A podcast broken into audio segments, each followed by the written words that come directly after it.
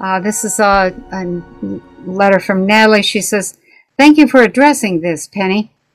I don't feel people are fully appreciating how long this is going to take. Yeah, right. People are going to have to make confronting and real life changes, and only then are they walking a new path. Yep. Waking up starts in their field, but to ground the changes in their body, well, we all have a long way to go. Yeah. It starts, you start thinking, and then slowly you start moving forward. Well, how about if we do this instead? Or I don't want to do that anymore. Or I'm not paying attention to that, and so on and so forth. I think it's really good to talk about the reality of the changes people will need to make in their individual lives, i.e., change of home, partner, job, etc. Many awake people are still choosing to get the shot simply because they can't see a life beyond what they are in now. And that that's really true. Oh, um, and, a lot of people are getting that shot, so things will go back to normal. Mm-mm, that's not going to happen, and they're going to feel betrayed. And I'm hoping that that sense of betrayal will provide enough of a kick in the butt to say, "Well, I'm not playing your game anymore. I'm going over here. I'm doing this." So, so, uh, so Natalie says that's where the courage will separate the wheat from the chaff. Oh, yeah. What is your take on this? Will the ability to make new choices create a divide in humanity before we can reach unity? I'm going to say that the divide is already happening. We may, and I don't know for sure, those people who refuse to do anything to heal from the shot, um, they may end up leaving.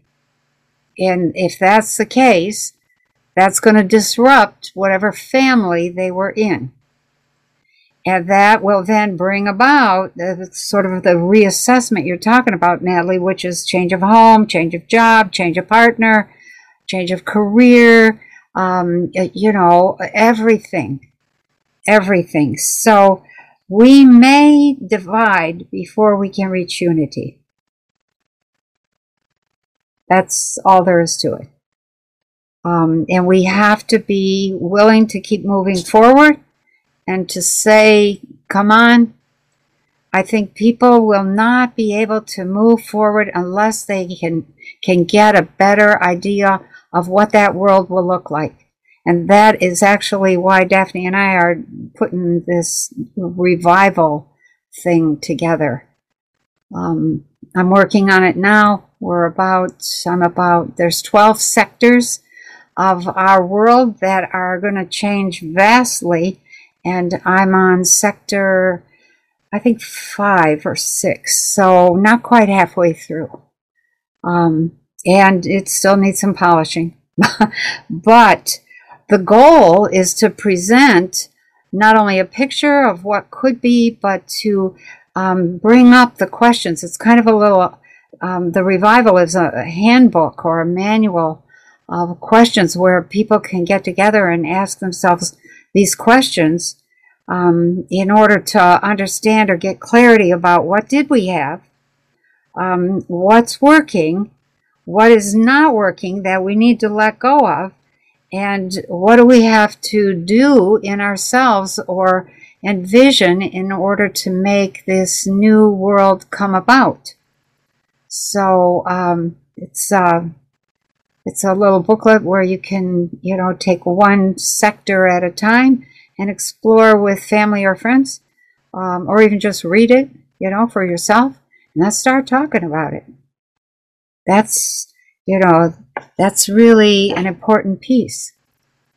Um, I hope, fingers crossed, that there will be more of us moving to that new earth and getting really excited about the possibilities and um, and everything about that new way of living and being.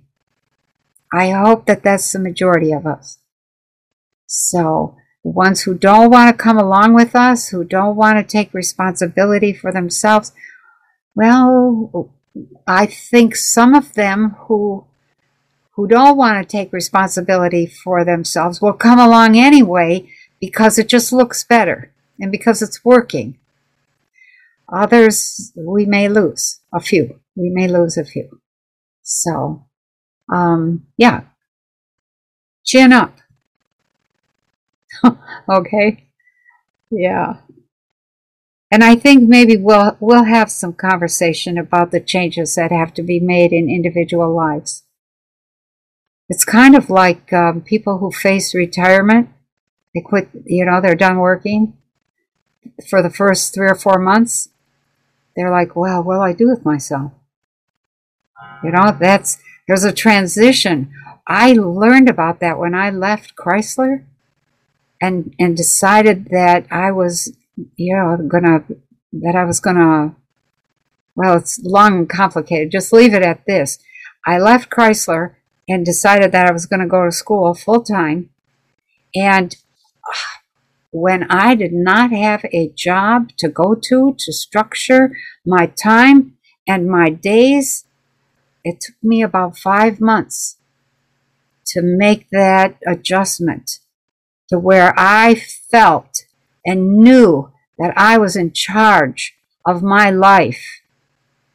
And people who are used to letting the job structure their life and take charge of their time their energy, their money, their activity.